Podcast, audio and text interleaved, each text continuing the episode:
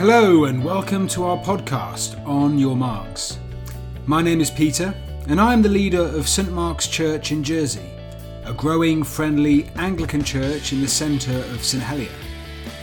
We want to take the Bible apart and see what's really in there, going beyond the face value to dig a little deeper into certain topics.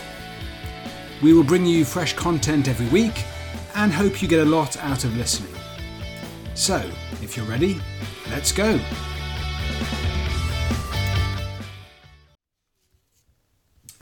Well, hello everyone. Welcome to episode two of our podcast. This is Ray's take on our Sunday sermon. So, I'm sitting here with my friend um, Ray Speck, and once again, Ray, the sun is shining. Indeed. It's lovely. Mm, How are you today? I'm okay. Yes. Yes. Just this morning, been to the hospital only to find that um, I wasn't required. Oh no! Oh no! Apparently, or allegedly, um, when I was in for a scan a couple of weeks or so ago, the heart man was also there and checked then what he wanted to check. I, I didn't realise. Oh, I probably, probably did. Well, better to be safe than sorry. It got you out in the sun. Uh, Oh yeah, but, um, we had other things today. Anyway, that was yeah, dear. that was this morning.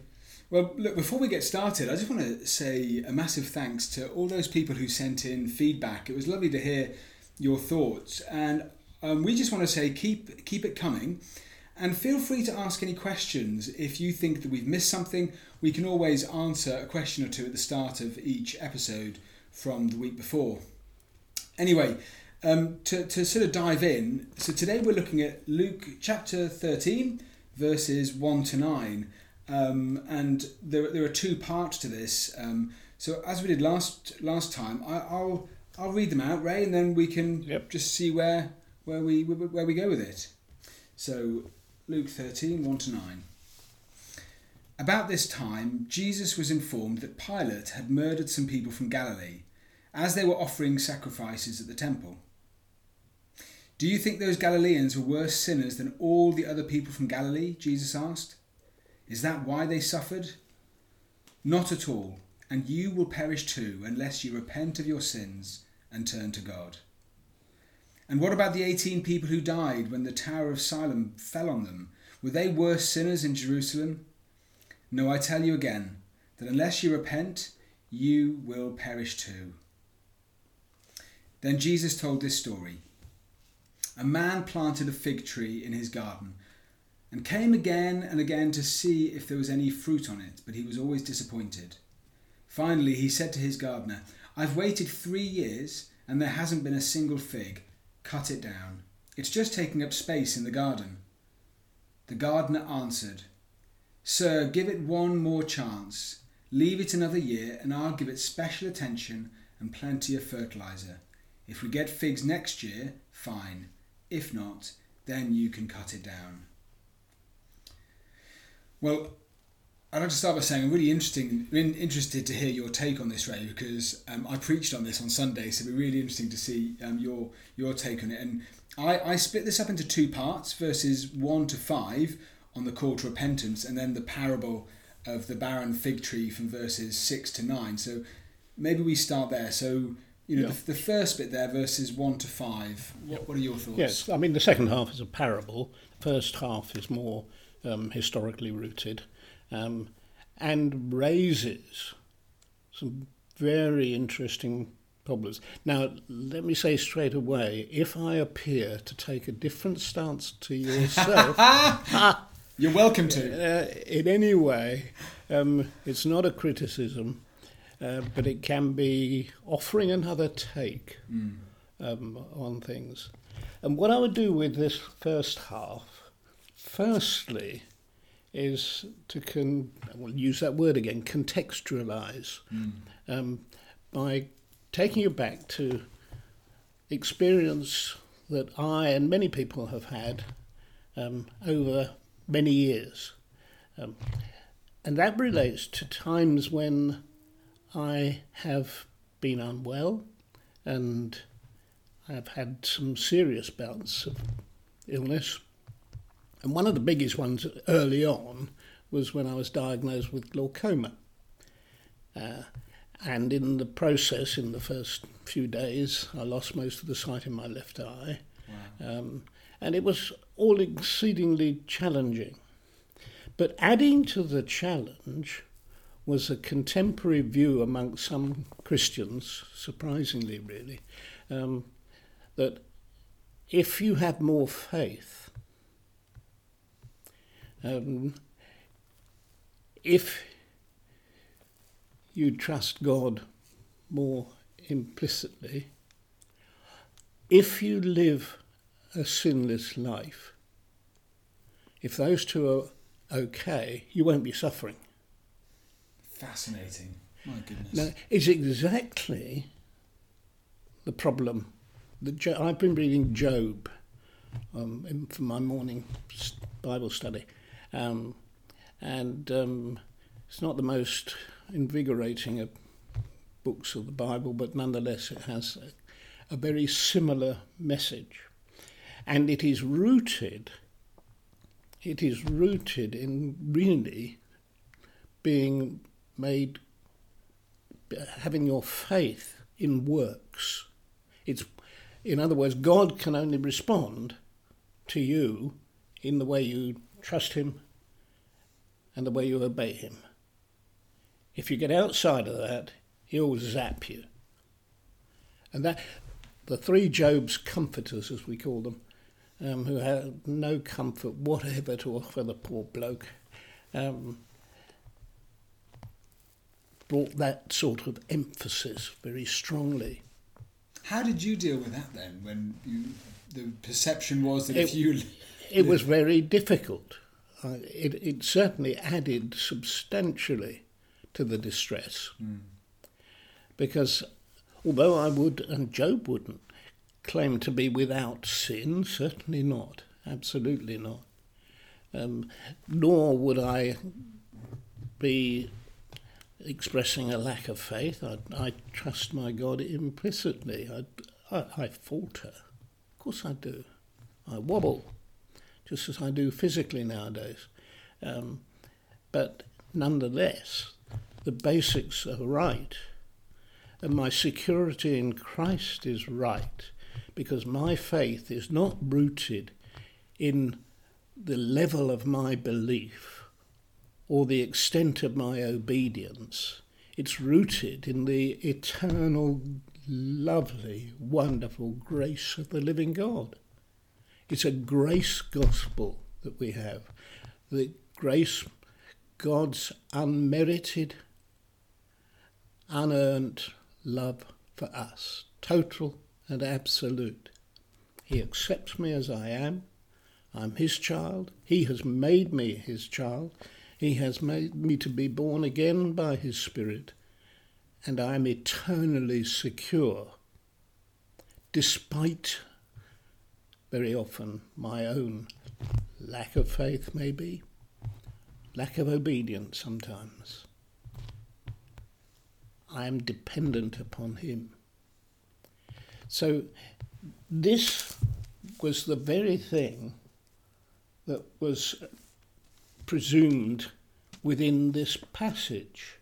It's the same tendency that people want an answer to what happens. And in this one, you've got the two examples given in this passage. We don't have any record of them in Scripture these particular. But not surprising, Pilate, whatever you think, was an unpleasant man. He was a bully. He was frequently behaving in this sort of way. And it clearly was not new.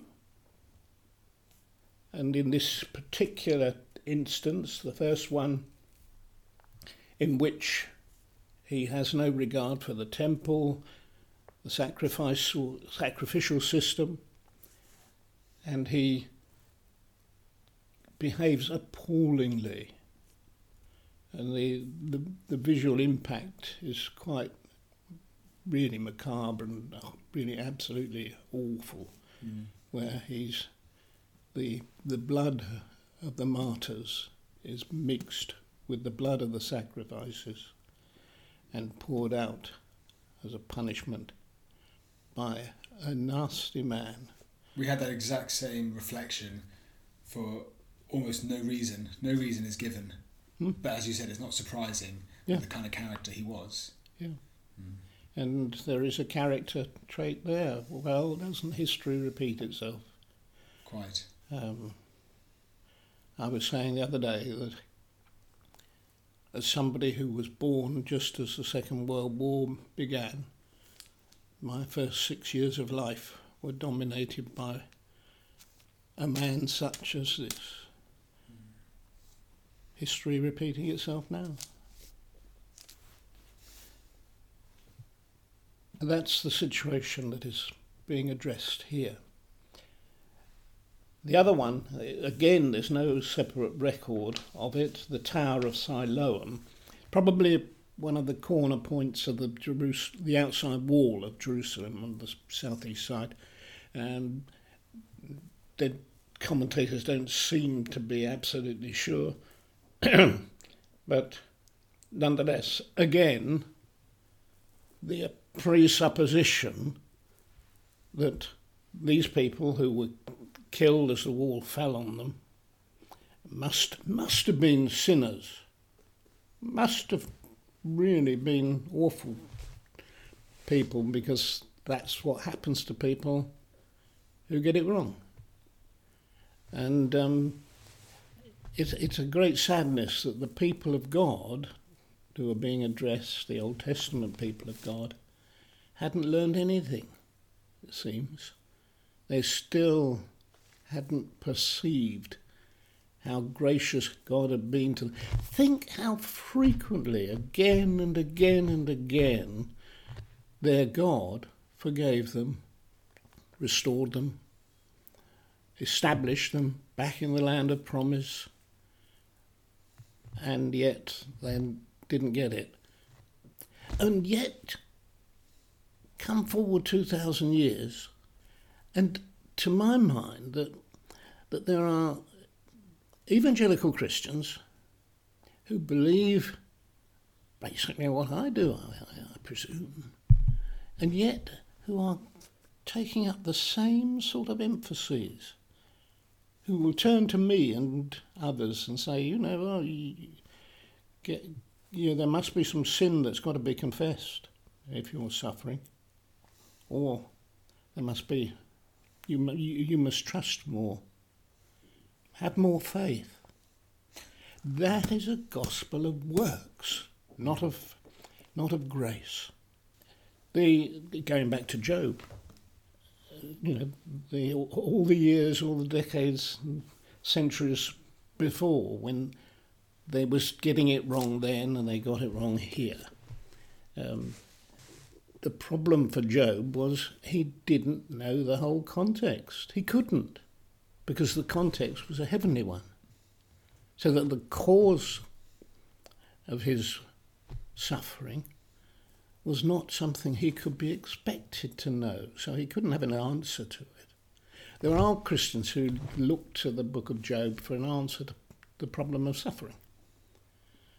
I don't think it necessarily provides an answer.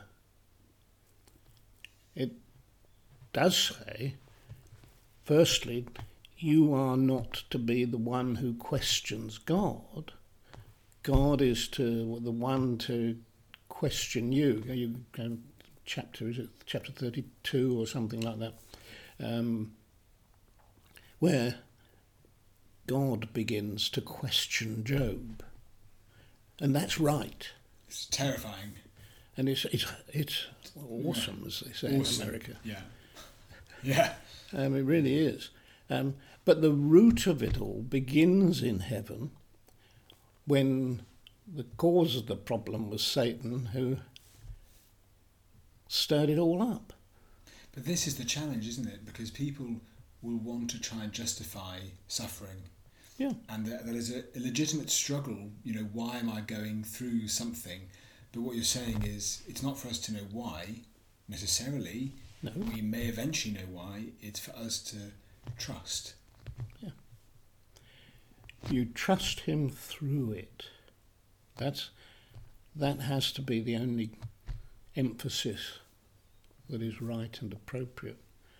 Whereas, I mean, again, the Job's comforters, um, they accused him of self righteousness, that he um, professed to be right with God. Now, I would profess to be right with God because I have been made right. That is my, those are my title deeds. I belong to God. Christ has made me whole. Christ has made me righteous. I am in Christ, and in Christ I am complete. I am fit for glory, and I look forward to it. I'm not perfect, and I don't get it right in practice always. But in title, in Christ, I am complete. So, how would you distinguish righteousness and self righteousness? Just... Self righteousness is determined by your own opinion. Being made right is an act of grace by God Himself through the outworking of His Holy Spirit. I really like that. That's so interesting about Job. Job being thought to be arrogant and almost therefore self righteous in him saying, I am right with God. Yeah.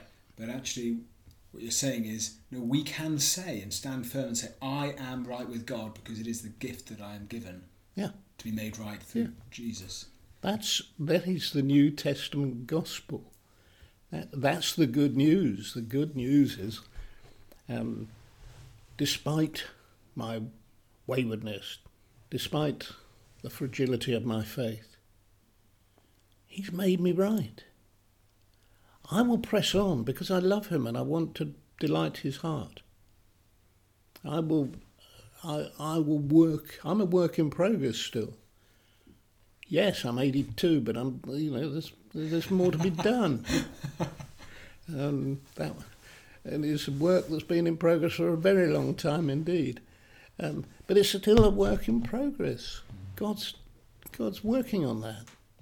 How does the parable, or does the parable of the barren fig tree fit in with that, or are they two separate things in your uh, mind? Yeah, um, I, I see the the emphasis is different. That the emphasis of the parable that follows um, is to do with judgment. It's to do with the recurring opportunities that have been given to the people of Israel. And it's addressed to the people of Israel in this context um, in that they have had chance after chance after chance. The, the practice of planting a fig tree in a vineyard was quite common, apparently. And so it's, this, is, this is a familiar scenario. Equally, a vineyard is a place that um, is perceived to be illustrative of, of the people of Israel so that the whole context is very, very clearly related to the people of Israel. Um, and and the the owner of the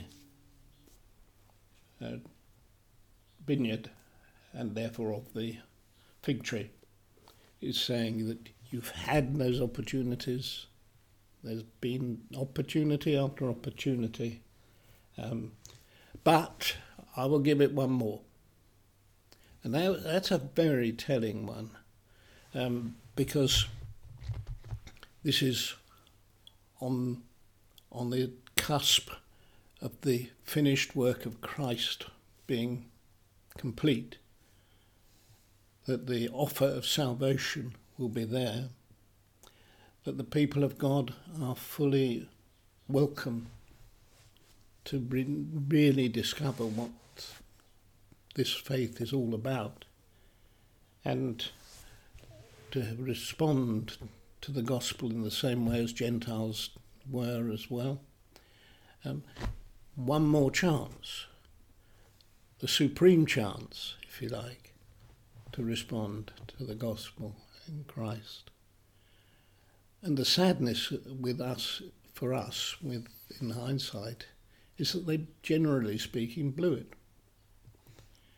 And in consequence, you had the Romans destroying the temple, flattening Jerusalem, and the virtual disappearance of the people of God for a long, long time. So do you see, you know, verse 8 and 9 here, we've got the gardener saying, give it one more chance. This could be said to be Jesus' ministry.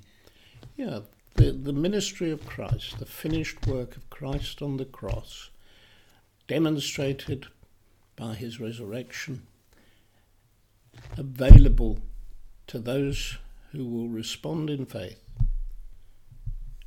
is their final opportunity. There's, there's nothing more after that, in a sense, is what it's saying. But this is to us as well. And to us, oh, absolutely. Yeah. There's only one way to, into the kingdom of God. That's through Christ the King. Mm. Amen. The, the, the kingdom of God isn't some mysterious entity, which is a sort of, I don't know, something semi physical. It is where Jesus is king. That's the New Testament emphasis. A message then to draw from, well, maybe both. Is it? It's, maybe it's always about trust, but is it about to repent, to uh, to get yourself right with God, to not waste time? What do you see? No, to me, it is to be at peace in your relationship with God. That you establish that, work at it, that you love Him, you serve Him, you follow Him in all things, and uh, you trust Him. It's not having large quantities of faith necessarily. It's just trusting Him. It, it's that's the very heart of it. It's not trying to please Him. It's trying to, yes, to delight His heart because of love for Him, but not thinking you can satisfy it out of your own strength. Mm. Ray, I really love that. That's such a good note to end on. And that is a, a slightly different take, which I really appreciate from what we had on Sunday. Uh, and so that, that message there, to be at peace in your relationship with God. I love that as a note to end on. Good. Ray, thank you so much for My chatting. pleasure. We'll see you next week. Look forward to it.